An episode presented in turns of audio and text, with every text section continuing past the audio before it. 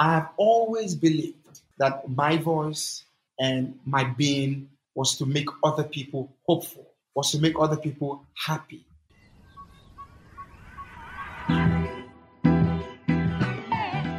Welcome to Third Culture Africans, the lifestyle podcast for dreamers, thinkers, and doers. We celebrate artistry, share stories from those brave enough to create something and succeed, listen to diverse perspectives on African success, and those shifting the needle on culture. I'm Zezo Ariake-Sao, your host. On this week's episode of Third Culture Africans, my guest is Debola Williams, aka Debola Lagos, also known as the man with the golden touch. He is an impressive character who is not afraid to use his voice to inspire change. He's a believer of solving cultural tensions and believes in lean entrepreneurship and has empathy and compassion at the forefront of his work. I hope you find this episode as interesting as I did sitting with Debola and talking more about the role of media and his work and his journey in our culture. Hi, Debola. Thank you for joining us on this week's episode of Third Culture Africans. Thanks for having me, Z. There was this whole discussion around getting you on the show around what a third culture African actually is and going to school in Jand or Yankee from the mutual friend who connected us. Yes, there was.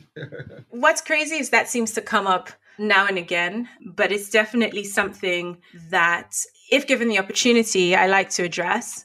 As when I first thought of the concept, very much what I found was a correlation between... and even, I guess, within our own African countries or even within the same country, you have a merging of cultures. So maybe you might be from, you know, somewhere in, in the East, but born in Lagos. And then, you know, you speak Yoruba or influenced by the Yoruba culture, et cetera. So I think even within Africa, we have third culture Africans within ourselves. And the concept is just built around third culture kid, being that, you know, you are born somewhere different to where your parents are from, um, and then influenced by a different culture there. I heard on. that in the, so, in, the, in the one I, I listened to with uh, Chinaza. Yes, yes, because, yeah, Chinaza had, yeah, we, we, we kind of touched on it there. A Chibundu, you mean? Yes, that was the question I actually listened to. Ah, uh, yeah. So I'm loving being able to explore different facets of what that means, um, because I think even within ourselves as Africans, we're so diverse and our influences are so diverse. And your story rings very true of someone forging a path within the continent and being able to, to do purposeful work on the ground, but also amplify that message to the rest of the world in a way that they get the context and understanding of what's happening on the ground in Africa. So for, I guess, the very few people who would be tuning into this episode that don't know who Debola Williams, aka Debola Lagos, is, you're an entrepreneur, journalist, political activist, a speaker, had a lot of success in marketing and comms and P R, and especially media. I'm not sure if I have gotten all of that right. A K A the man with a golden touch. D- do you resonate with any of those? Or well, that's what that's what he says out there. So I've written down that your superpower, again, I, I don't know, I, I love comic books and hero figures and Marvel. So I've written down your superpower is getting the world to see you and your causes. I think it's more getting the world to to just pay attention to causes, um, because I think that uh, every one of us is gifted with a voice, and mm-hmm. the voice is not our own. You're gifted the voice to be able to gift back to other people, and your gift mm-hmm. to them is by being their voice. You know, because we're born in, in societies around the world that are not equal, and our job is to lift other people out of inequality. And our jobs is to, you know, use our influence to get equity. So the idea of driving attention to causes, you know, is, is the essence of my being, of my existence. I'm, I'm supposed to be a bridge, you know, and I, I think not just me, I think everyone else, you know. So you go to school you go to school for the community. You know, you build a business, you build a business for the community. You know, everything you do is about, about everybody. It's about a, a, a bigger, you know, space for us to impact. Well, you hope that is the case, right? Because not, not everyone is conscious or intentional of actually businesses are meant to be solutions to a problem. So we must keep talking about it. This podcast is sponsored by Malay Natural Science. Malay's products are inspired by the rich landscapes, alluring scents, and ancient wisdom of Africa.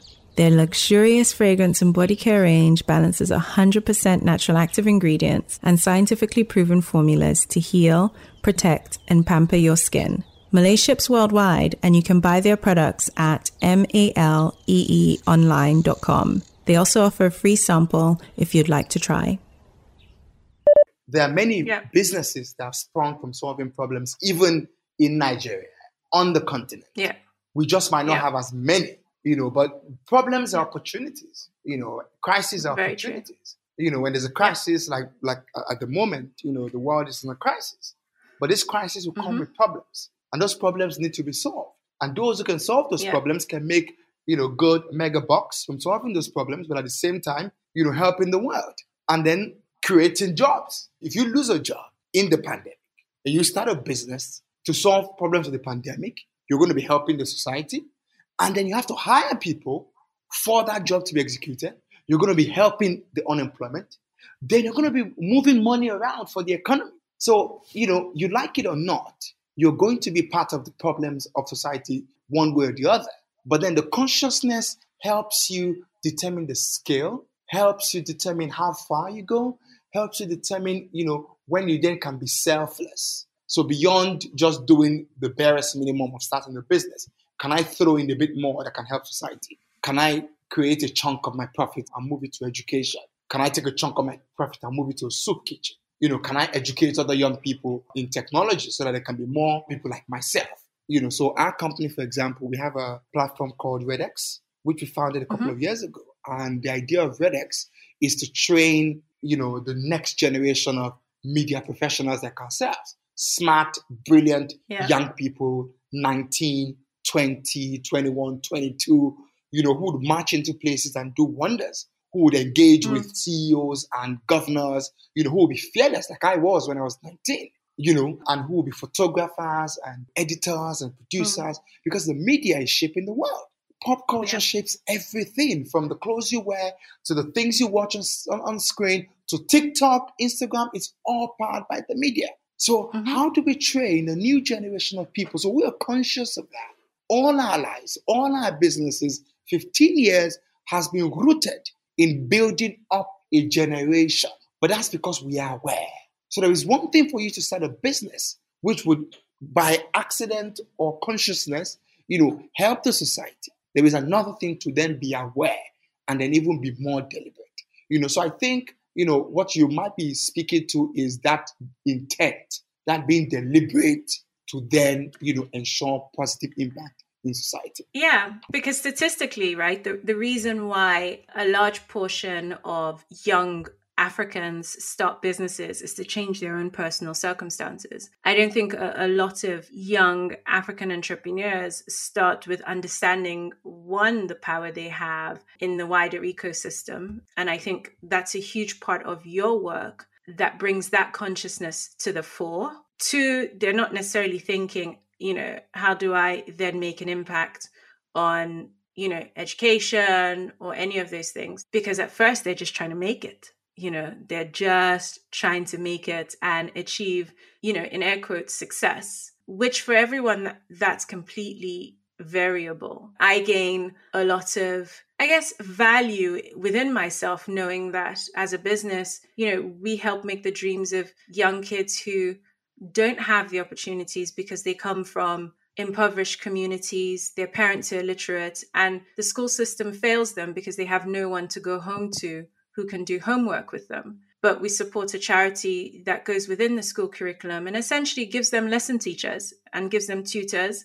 And these children go on to be upstanding students who can get bursaries to private school education and can be in a position to change their own futures and perhaps, you know, the future of their families and, and, and relatives after them. But I can say that I started my business knowing exactly what I wanted to do, in the sense that I had the opportunity of moving to a country and seeing that even within ourselves, we weren't even celebrating what was beautiful. And having someone like you in your work, where it's not just even about celebrating Africa's beauty, but it's also very youth focused and empowering the youth to understand where their power lies and how they can use that for the betterment, not just of themselves, but for everyone else. And I think that's very unique. It's certainly very unique from a activism perspective. I think at the moment, the world is very much charged towards,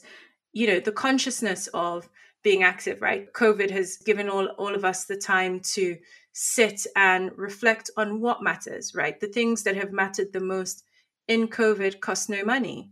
To be able to check in on a friend, to be able to send a lovely message to a loved one, a video message to someone who, you know, is probably having a hard time of it. Th- those things don't cost, right? You don't have to be a millionaire for those things to matter. But those are the things that have mattered the most in this time period. Now, before COVID, this has been your work. Intentional or unintentional, it seems you continue to put your money where your mouth is by not just speaking it, but actively being in the rooms where those changes can be made and can happen. For mm. you, has that always been intentional, every step? Every step. Incredible. So I guess we can delve into, I guess, early Debola. So you were born into a wealthy family. And then what exactly happened that changed, I guess, the trajectory to then from wealth to no wealth, and then having to figure out life from that perspective in your teens? My mom took ill. I think it started between when I was, uh, I think, about five to eight, I think, in that range. Took ill and then mm. finally turned on its head, I think, when I was about eight. And then things took a downturn. And then we moved from our house, which was like, quote unquote, uh, the castle with high walls, because... Mansion. no, no, no, no. That was not it. It was just the idea, because we were never let out. So we were always locked in, and we would watch other kids play on the streets, licking sweets that if you grew up in Nigeria, you might know things like balewa and babadudu, kulikuli, and all of things. We were kulikuli, forbidden. Yeah, my grandma used to we make kulikuli. Forbidden from eating those kinds of things. We couldn't touch them. You know, we couldn't go near those kinds of things. We would watch mm. from the window, because our mother was barely ever around. And so mm. uh, the only way she could guard us was by locking us up. So when she mm. wasn't around, then we would, once in a while, if we can, you know, sneak out and get into trouble by eating any of those sweets and, and things like that. Oh, mine was boiled granite. And I paid woefully with diarrhea several times. From... and... Uh, So, you know, we would end up having to do parties every day. I remember every day would be one of my siblings' birthday to kill mm. boredom. And we would open a Fanta ginger ale or a Fanta tonic, the brown mm. bottle and the green bottle. So it was really old, you know, I was so yeah. young, but I can yeah. remember vividly, you know, I remember we always had family, you know, a breakfast, lunch and dinner when my parents were around. Mm. And, and for dinner, we would have something we call Ojojo, which is water mm. yam, fried water yam. I hated it so much. And so I would always take mine and sneak it under the, the, the table and stuff it in the bottles of Fanta tonic under the table. But anyway, you know, we had, you know, a room full of toys, maids, uh, about four maids. We were four kids, you know, drivers and all of that. My mom was, was such an interesting woman. Uh, some of our maids got married, you know, mm. from her home. She did oh, wow. the wedding for them, you know, set them up, you know, and so so so that's one thing that I've learned. So, you know, when I started hiring domestics, you know, um, mm. my, my friends always wondered why I was so tolerant of domestics, you know, why, you know, I'd have a chef and everyone who would come to my house would be like, we don't like this guy. I'd be like, just leave him. He cooks, or, he cooks well. You can live with his character. But, you know, that was because I grew up with a mother who, mm. you know, could accommodate everyone, you know, and what our parents mm. used to say, you know, you know, I, they had a forgiving type of spirit, you know, they had a spirit mm. where you know, you can't be so bad as a person, you know, and if you were my mm. child, I will not throw you away. So anyway, all of that honeymoon came to an end. We had to move from the house, move to mm. extended family house with my mom's father and his wives mm. and her half-siblings. And yeah, life changed. You know, the cars disappeared, the drivers disappeared, the maids were gone. So, so everyone who your who your mum had shown good fortune to also no, no, no, it wasn't. It wasn't in bad faith. She just she, she couldn't keep them. So it wasn't in mm. bad faith. It was just like, listen, you know, guys, I can't keep you anymore. And then in the mm. family house, we didn't necessarily need them as such. We, I'm sure, we already looked like spoiled kids to other people anyway. So nobody. They weren't trying to encourage it either. Exactly. Like some maids will follow you here and start tending to you. Hell no. Also, our mother didn't raise us that way, by the way. So even though mm. they were maids at home, many of them, she still made us work, made us clean up. The driver could yeah. beat anyone that misbehaved. The maids could flog anyone that misbehaved. So if the maid had to flog you or the driver had to flog you, then it meant that my mom would flog you again. Wow. For making the maid flog you. Yeah. So, you know, we, so even though they were maids, you know, we were in ways to also be spoiled.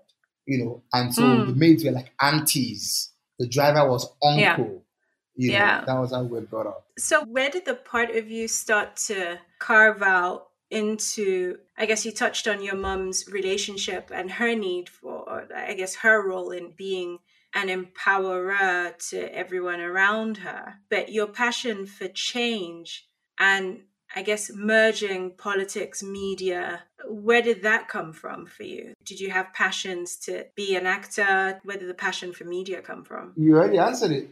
Actor. Oh, wow. I'm sure you saw that somewhere already. Like I said to you about being deliberate with my voice. Um, mm. When I turned thirty, my family was being interviewed about my life. And my sister said something I'd never heard before in the interview. She said, oh, you know, when things went south for my family, she, like everyone else, were worried about it. They wondered, how was I going to survive? How was I going to go from Kellogg's to Nasco? Now, if you grew up in Nigeria, you would know that Nasco... Yep, there's a huge difference. Some, was, it was luxury There's a huge difference. Families, but it was yep. luxury to some families. Now, mm-hmm. my family was wondering how I was going to cope from Kellogg's and Rice Krispies to Nasco. What they yeah. didn't realize was that Gari was waiting in front. Mm. So mm. it was going to drop so bad that even Nasco would be luxury to me. But that's yeah. not the, the point. The point is, my sister then said that to her amazement, while they were wondering how I would cope with the change of palate, I was more concerned about everybody else. And I, at mm. eight, was telling everyone, don't worry, everything will be okay. Don't worry, everything wow. will be okay.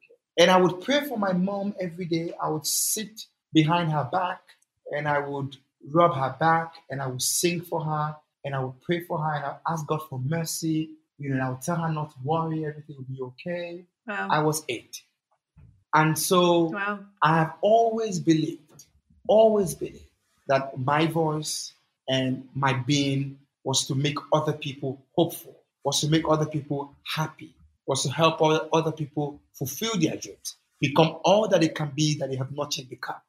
And so as a young teenager in school, um, or as a young kid in primary school, you know, I would be in drama, I would want to do spelling competitions, I would want to do literature and debating, you know, I would want to To, to, to have a voice, to, to speak about issues, to dramatize and act about values. I would want to tell people about, you know, greatness and opportunities. And so at some point in my life, I thought my key to be able to express all of this would be acting. So I tried to be an actor. I went from audition to audition, location to location.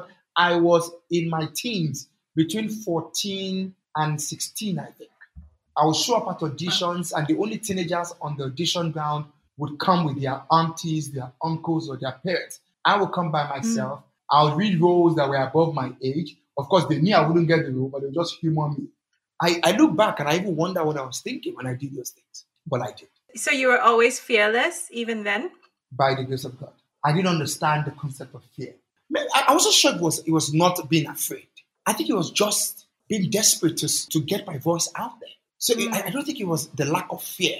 It was a presence of courage. It was a presence of passion and drive. and hunger. Mm. And when you have those mm. things, fear becomes nothing. You know, I, I was already down. I, mm. I could fear no fall. And that's why the best time to do things in life, to start things in life, is your morning time. In your morning time, you have not much at, at, at stake. You're not worried about too much shame. Many times in our life, at thirty, at forty, we're worried about what people will say, what people will think, how they will look upon you, how they will judge you. When you're in your teenage years, when you're in your early twenties, you don't care about what people think about you. So you can take risks. You can dress as you want. You can, you know, I, I was never that child who grew up being overtly conscious to look. I, I would make do the best and look as best as I can. And I would walk with my shoulders high, my head up, as if I'm the best just in the room. And you would not like me for it, like that. Because as far as you're concerned, you were better than me. But I, I, I knew that I was special. And I was mm. special because I had a mission, a mission to help, a mission to save the world. And it was such an important mission that I couldn't be bothered by your pettiness that's focused on yourself. Because if you're focused on a bigger mission, I won't be your problem. Your problem will be the people who are hungry. Your problem will be the people who are hopeless, who don't know who they are, who they need to find who they are.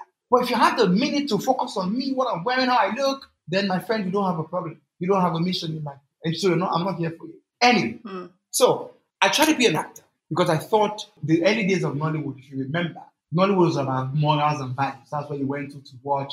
Uh, don't, don't do this. Don't be a bad person. Neca, the beautiful serpent. Oh, was it pretty? It's pretty serpent.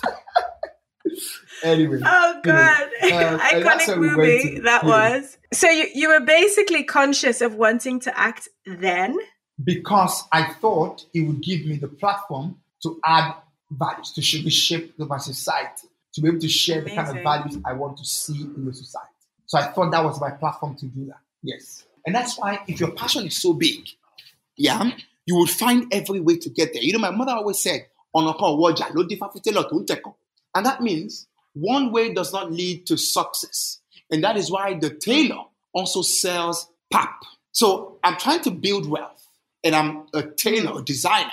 But when you come to my store, you can also find some things to buy on your way because it's about mm. wealth building. The other translation or the literal translation of the proverb is not one road leads to the market. There are many roads to the market. So I want to go to the market. I can come from mm. the east and the west or the north or the south. So I mm. had the passion.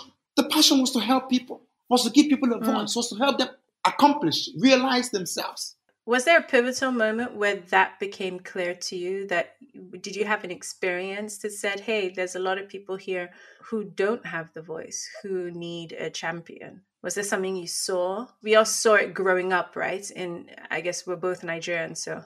I might have, but I can't picture it. I might have. If I go by what my family say, I've been like mm. that since I was a kid. When I was a little boy, mm. I always told them I would be a pastor. They say, why? I say, because oh, wow. I want to evangelize to the world. And mm. I think I was about five or so. And they would call everyone and say, come, come, come. They would all do you want to be? And I'll tell them, I want to be a pastor. So, so now a pastor, I mean, what I understand is a pastor is a shepherd, supposed to serve, supposed to guide, protect. You know, he's not supposed to be high up, supposed to, you know, have whatever they have, but it's supposed to be for the community. So you have mm. that big church, but a big church, you know, it's giving food, shelter, clothing. So I can't say about the moment, but I might find that moment a couple of years down. And it's, this is important because, you know, I look back in my life sometimes and I tell some stories that are just making sense to me now. Mm-hmm. So life is a journey and the, the things you're doing are all connected. It might not make sense to you wholly now, but keep doing it. Mm. It will come together. You know, I mean, I've looked back in my life. In the last couple of years, I realized that I gave my life to Christ when I was fourteen. And it was when I was fourteen that I decided to start leaving home to go and find a path for myself. So it then made sense to me to connect to the fact that it was the year I gave my life to Christ that I decided to find my path. And what does Christianity does or do? Christianity helps you find your newness, helps you reach your core, your essence, and helps you flourish as a person. And my life is supposed mm. to be a symbol, supposed to be a light, a city, and salt. And so I'm supposed to add salt to the world. And that's why I'm doing all I'm doing. So anywhere I go, I must add value. Salt brings taste. Salt brings value. Food without salt is useless. And then light, I must show people an example. And then as a city on the hill, city on the hill is success. That God will give mm-hmm. me success. And so it's instructive to me when I realized about two, three or four years ago that, oh, wait, I gave my life to Christ at fourteen. And it was when I was fourteen, I started leaving home to go and find my path.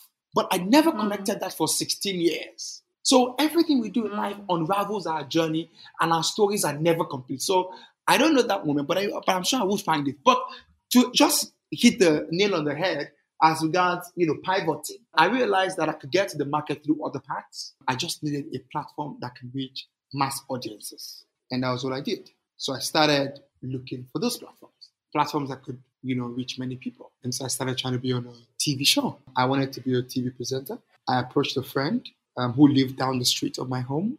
And mm. she didn't see me. She saw me as a person, but she didn't see me as a presenter. I saw her on T V. I tried to be her friend. Mm. So I befriended her. I reached out. You know, I tried all I could until I became a friend. When I became a friend, yeah. then I, I told her, I said, I see you do this. I'm interested. Oh, never. You can't do that. I said, no problem. Then I went to look for other opportunities. I kept hanging around the media. When you have a dream, when you have a passion, you've got to hang around the things you dream about. You've got to hang around the things you're passionate about. You've got to hang around. You've got to. So I was hanging around different live shows, Oprah-like shows in Nigeria. Insider with Agatha, New Dawn with Fumi Yoda. And so I would hang out at N T A. But this is as a teenager. Yes, as a teenager. But I was so bold. I would go in there, I would talk to the presenters, I would ask questions. You would know I'm in the room. But my question is this, right? So I guess for any young kid, especially in Nigeria, right? Like the odds are against you, mm. but you didn't feel this. It wasn't something that was, this wasn't a part of your consciousness at all. I saw it. It was there. Mm. But it was not for me to be concerned about. It was for me to figure out my way. mm. Like, so, so wait, wait. I'm going to take tea, the teacup. And then, oh, God, look at this problem. And I'm going to have a cup of tea. Oh, God, look at this problem. We have a sip. Oh, look at that problem. No, the problems are there. They will always be there. By and large, I'm sure a lot of, like, your interviews always start with, oh, but how did you do it? You know, you must be a magical human being to have done it, right? When any young entrepreneur who's gained success in their field, you know, Uh, this is a common question. How did you do it, right? Like, how were you able to do it? And for the most part, my answer is you just do, right? And and yeah, essentially what you're saying is you were just doing, but that just doing, hanging around T V sets is completely different to owning Red Media, Statecraft, The Future Awards, Y Naija, you know, being a part of presidential elections. Yeah, but we haven't gotten there yet. We're still in the beginning. Okay. Okay. What I'm trying to understand is, how big is the dream as a teenager hanging around Oprah T V shows? Is it just, I can make a difference being the next male Oprah on this platform? Or are you already thinking, I can make impacts in politics at this point? Oh, and I also think in politics. I've just always been focused on people. And I've always looked for platforms that help me reach as many people as possible. The platforms is never the issue. The platform is not the goal. The goal is the people. And once the goal is the people, we will always find platforms, moments, channels to reach that goal. So the goal is bigger than every platform we have been on, we have built, and that we're still yet to build. There is a bigger mission. There is a bigger platform that is going to help achieve the mission. And so if I connect quickly to you, you know, my entire journey from trying to be an actor to being a presenter of Youth Talk on N T A, which I did for free for, you know, the beginning, started paying. Now, because I did that N T A show, remember the woman I told you I tried to get her to give me her show to present? She then gave me a job because she saw me. So when I built that relationship, she didn't give me the job. She didn't have faith in me. I didn't stop. I went to those other talk shows. I built confidence by sitting in audiences and speaking as an audience. From there, I got a gig to present on N T A. In a youth show, she saw me on that youth show, and then she gave me an economy show to present at seventeen. I was talking about ports and the economy. Of course, I didn't know jack about it. And then from there, I moved on to be a producer for an international T V show that was shown in Nigeria, in the U K, and in the U S, which was about Nigerian life around the world, showing Nigerians abroad how Nigeria has evolved, how Nigeria has become better, so that they can move back, and then showing Nigerians here how tough it can be living abroad to discourage illegal migration. So we're only showcasing those people who are working legally and succeeding, and then showing them the other ones who are trapped so that they can make their mm. choices. So I've always found the platform, the, the T V show, the youth show was about young people, helping young people be their best self. Now, we own a show on Channels T V, which is the biggest news channel in Nigeria. And we mm-hmm. own a show on it called Rubbin' Minds, which is presented by Ebuka, the Big Brother guy. Mm-hmm. And it's the longest running youth T V show on this biggest T V platform in Nigeria. It's been running now for mm-hmm. eleven years. But this was a dream mm-hmm. I had when I was sixteen, when we started Younger Nigerian in The Guardian. We were doing youth talk on N T A. We were doing Patitos guys. We had done many shows. And then today we have Rubbin' Minds, we have Jollof, we have With Today, we have Church Culture, we have Going On twenty-one. We have several T V content now because there's always been a dream to use media to change the world. An extension of that is the P R company. So you can use content, but you can now be the strategist that creates multiple content and also bring in other content platforms and other channels to help change behavior still for a brand, for a government, for a product. So my goal has always been about people, dedicated to people, changing behaviors, helping them be better. And the channels to reach the largest amount of people at any point in time is the media. And that's why it's those two things. So if at any point in time, it's politics, you never know. When we started the Future Awards fifteen years ago, we wanted to create a platform that conveyed the power of young people, that made other young people see great young people like themselves, the power of imagery, the same conversation about having Black Barbie, the same conversation about having Black representation on Hollywood big screen. We wanted young people to be in a room full of themselves, successful, powerful, limitless. And that became a catalyst for many more young people in Nigeria. And many things were founded between two thousand and two thousand five, because that was the moment the Future Awards began to show young people all they could be. That wasn't necessarily a media platform, but we used the media to amplify the stories. And so the media was what we used to then drive that mass mentality change and then built an ecosystem of powerful young people. And then in two thousand ten, there were these young people, you know, who were just passionate about making their business work, passionate about succeeding. Mm. And so they were encouraged to come with us to a march that put their lives at risk, because they realized that if they didn't go and face the death, the danger out there, it was going to come to their business. It was already straining them. It was already mm. standing on their necks. Mm. We had no president for five months. We had the worst electricity supply. Just was burning. There was a knee on our necks as young entrepreneurs in this country that year, between October, November, and March. So in March two thousand ten, we moved this young professionals, young entrepreneurs. It was the first time in a long time that you would have that crop of young people come out. It's usually the student unions and the guys who were looked upon as no good. They hadn't seen this type of young guys who were passionate, who were driven, who had something to live for, but chose to be out there in the sun. Well, the question is this, right? I, I guess in our culture for a long time, entrepreneurship was always seen to be reserved for the privileged or for people who didn't choose entrepreneurship, but had no other choice but this being their way of earning, earning to be able to provide. Entrepreneurship had always been with us and had always been with young people, but it was looked upon as people who had some kind of wherewithal and then they started a business, or people were trying to survive at the bottom of the pyramid and they were trying mm-hmm. to do petty trading. But mm-hmm. there were young people when we started the Future Awards who were running t-shirt businesses, who were running cyber mm. cafes, who were painting, who were photographing, but nobody told us who we were.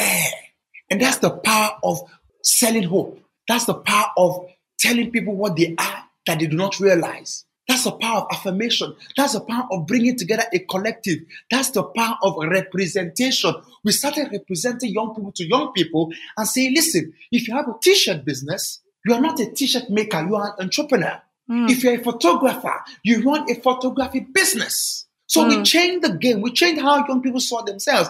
The moment they saw themselves as who they truly are, they became so powerful, you couldn't stop them.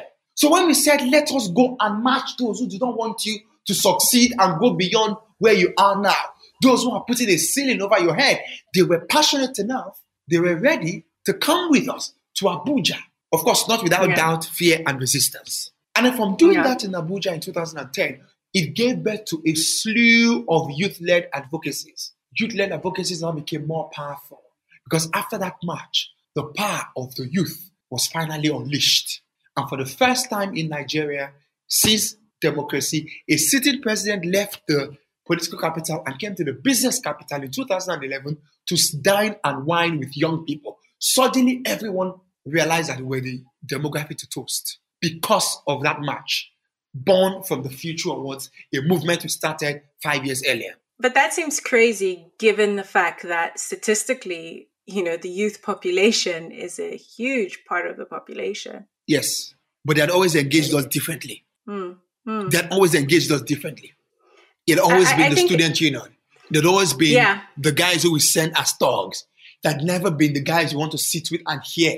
They never saw us. They only used us. Do you feel like technology has a role to play in that? Would you have been able to have the same impact without social media, without the role of that in pop culture, in advocacy, as we're seeing it play out even more recently today with Black Lives Matter, et cetera?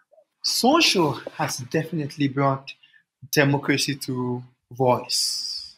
It's given voice share to our generation. It's like the Davidic stone and sling to Goliath's armor and shield. For yeah. the longest time, our voices weren't heard because we didn't have our own platforms. And part of our mission has always been to create platforms that were for young people, by young people. When we started Youth Talk in the early two thousands, it was to create a youth program that was done by young people that spoke to youth issues and spoke truth to the older folks. And that's what evolved into Rubbin' Minds. When we created Younger Nigerian, it was to also speak about the issues, but also to highlight and promote successful young people. When we started Y Naija dot com, we realized that there were quite a number of news platforms. Some said they were targeting the youth population, but they didn't have the youth voice. So we came up with Y Naija dot com, owned by young people. All the voices were youth voices, but the brightest and the best of young people. So what the social media has done, what internet has done, is to give a base for several platforms and voices that shape our generation and gives us a platform to get our grievances out, to connect, create opportunities, and collaborate. So social media has been a blessing to the democratization of our society today. It's definitely a tool that you use beautifully in your work and you use certainly for change. Now, a young person who's out there with the hopes of starting a business, has a venture, and is wondering, how do I create this reach for myself? Any advice? Be relentless about your passion, and the universe will connect you to opportunities. But in the context of media, obviously no one's hanging around T V studios anymore now. Can't, in COVID. I think what I just said has been my key, and that's the best piece of advice I can give. I can unpack it, you know, but I find that many times there are too many simple things that we allow fly over our heads because we like mm. big explanation, we like complex solutions to simple problems. Z, my relentlessness taught me humility. My relentlessness taught me patience. My relentlessness forced me to leave my parents' home and go out and find opportunities. Forced me to trek miles to opportunities, forced me to hang around either physically or virtually the places where I thought could connect me to opportunities. My mm. relentlessness forced me to serve other people. My relentlessness forced me to go and knock on doors that young people like myself dared not go because I was hungry, I was passionate, and nothing was going to stop me. And that's what that simple statement means. It's your choice how you want to interpret it. No, I think beautifully put. Of late, there's been a consciousness in your work around Pan-African collaboration and wanting to amplify that message beyond Nigeria's borders and further on. Now, for you, is that just another level in the evolution of your vision? And is that as a result of the relationships you've acquired over the last two decades of, of, of working? We've always had our eyes on the continent. We've always said we wanted to make all of this impact on the continent. Nigeria was our model, was our case study. From conquering Nigeria, the next frontier was to conquer the continent. We've always said that the world will come and look for us because of our African dominance. We didn't say we wanted to go and open companies in America, or, you know, we always said, you know, our eyes was focused on building up our continent, on helping our people become all that they can be, that they wanted to become. And mm. we tested it in Nigeria, and we're replicating it across the continent. Hopelessness, helplessness is all around the continent. We want to change that. We've done it in Nigeria. Elections, the political space needs radical change. We want to change that. Media, shaping perception, changing behaviors, we want to build. And it's the same thing we've done all our lives, at least my life. It's, it's always been about young people since I was a kid. It's always been about empowering. It's always been about speaking to them. It's always been about showing them. It's always been about connecting them. And that's what we're still doing. And I think there's service in that work, right? Because we're not historically great at documenting these stories. We're not historically great at having them easily accessible so that for the next generation or the peer or the next young person who decides that they have big dreams, there are reference points for them to kind of see who's done that before, how they did it, and actually your dreams are valid. And I think a huge part of your work is very much about validating that and also having people understand that scale is possible. Scale is possible out of Africa. Scale is possible within politics. You can make a change. There is a difference. I don't know if you get told this a lot, but the value in the work that you do is very much appreciated. And I think your success within the different fields speaks to that. But that hasn't stopped you from continuing to want to continue to make a difference. There's one thing we haven't talked about, which is your iconic uniform that you wear. You choose to, in public, wear a uniform, which is, it's not a full agbada, right, that you wear? It depends. So every day, it's a two-piece. When I have to make uh, an appearance, uh, speak at engagement, celebration, then it's a three-piece. And on some days, when I just feel happy, I just throw a three-piece to work. But it must be white. Yes, because it, so it began from just carrying my identity as a Nigerian, as an African, everywhere I went to. Suddenly I realized about six years ago or seven years ago, twenty fourteen, I realized I had a voice. Suddenly. We've all always had a voice, but you have them on different levels. So I realized that I had opened up my voice onto another plane. I was on another level with my voice. And at that point, I thought, what was the next thing that I needed to champion? In addition to everything I was about. And at that point, it was cultural identity. I've always been passionate about my cultural identity. And on this chat, I'm sure I must have given you like two or three Yoruba proverbs. So I've always been passionate about my culture and my identity. And so at that point in twenty fifteen, I was getting a lot of international attention. And I thought I needed mm. to go with my identity and my culture. I thought that there was already a lot of stereotype about who my people were. And I needed to add one more further onto that stereotype. I wanted them to now begin to stereotype them. And when you're thinking about the prince of Nigeria, and they're talking about the prince in their emails, they can also talk about the prince who speaks to kings and presidents and who makes, mm. you know, powerful presentations and does excellent work around mm. the world. You know, so I wanted to be one of the stereotypes of, of the prince of Nigeria. And I wanted to go into those rooms and walk on the streets of Champs-Élysées, Oxford Circus, or Manhattan. And I wanted them to know me instantly. I didn't want them to be greedy. Mm. I don't want them to say it's British, Jamaican, or American Caribbean. No, you know, it's, it's African, it's Nigerian. The place where they say, you know, what you hear about the prince, yes, that's what it's called. You know, and, and that became important to me. And on that journey, as my voice became louder, I then realized that, oh, I also wanted to carry another identity, my company. I wanted to be recognized mm. for the company that I had built with my partner, and the company was red. And I thought, okay, hang on, why not, why not wear a red cap, you know, to signify red? And then in, in wearing the red cap, I realized that the color that most suited it was, was white. When I wore the red cap with, you know, other colors, I thought it was quite loud. So red and black mm. was very loud. You know, red and navy blue, I really liked that, but I thought it was also loud. I thought, you know, mm. white was pure, white was sophisticated, white was, you know, I am here, but I come in peace. So you mm. will see why, but it also says to you, you know, no pressure, I'm here in peace, I'm here to collaborate. And that was what formed the combination. And then it was also the ease, the ease of walking into my wardrobe and not having to think about blue shirt, black trousers, navy blue what jacket, tie combination. Red tie. Am I wearing suspenders today? Am I wearing belts today? Am I using a bow tie? Am I using a straight tie? socks, and then the one I hate the most, shoelaces. Oh dear, oh dear. So this gives me freedom. You know, and my culture is freedom. I don't have to tie anything on my neck. You know, I can wear my shirt, which is my trouser, and my I mean, my trouser, which is my trouser. My Your shokoto, pants, isn't that shokoto? shokoto? Yeah. My shirt, which is my buba. My tie, which is my cap. And if you want me to wear a jacket, I wear my abaya, and I'm fully formal to your royal hibiscus dinner. Amazing.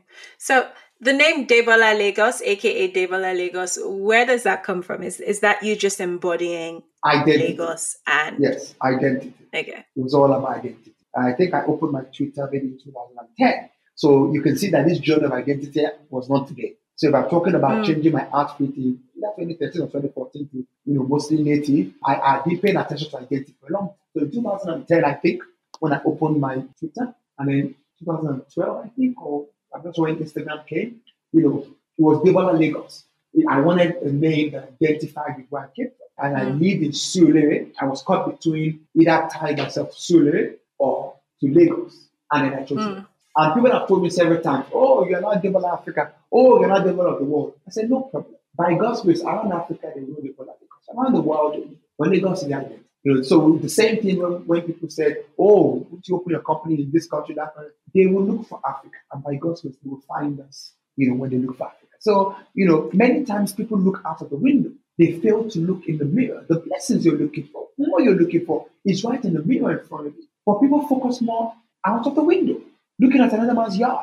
So people say, oh, you must do this, you must do that. It's all in your continent. It's all in your country. It's all in that room. You are the dynamite in that one-bedroom apartment, in Pekka, in the Bronx, wherever you find yourself, no papers, illegal immigrant, you are the dynamite. You are the one thing that will change the equation. If you choose a passion, you choose a purpose, dedicated, relentless, patiently, with humility and the spirit of service, the universe will conspire and it will mm. present you with opportunities. I have seen it too many times. The universe always conspires.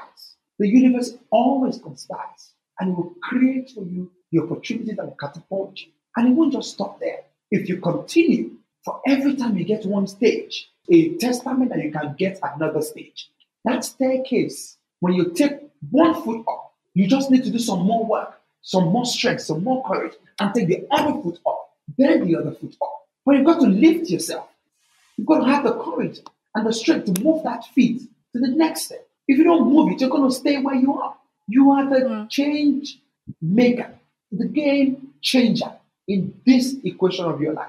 Amazing. Debola, thank you so much for your time today. I'm conscious that I've taken more of it than I said I would. Yeah. Um, where can anyone find you? Obviously, you have tons of videos of a lot of your talks and speeches and things on YouTube. Where can you be found? Um, obviously, there's Beating Corona Africa. Personally, at Debola Lagos on Instagram, at Debola Lagos on Twitter, but I'm more engaged on Instagram. Uh, but you can follow our work, beating corona dot africa. We have a telethon on the twelfth of July.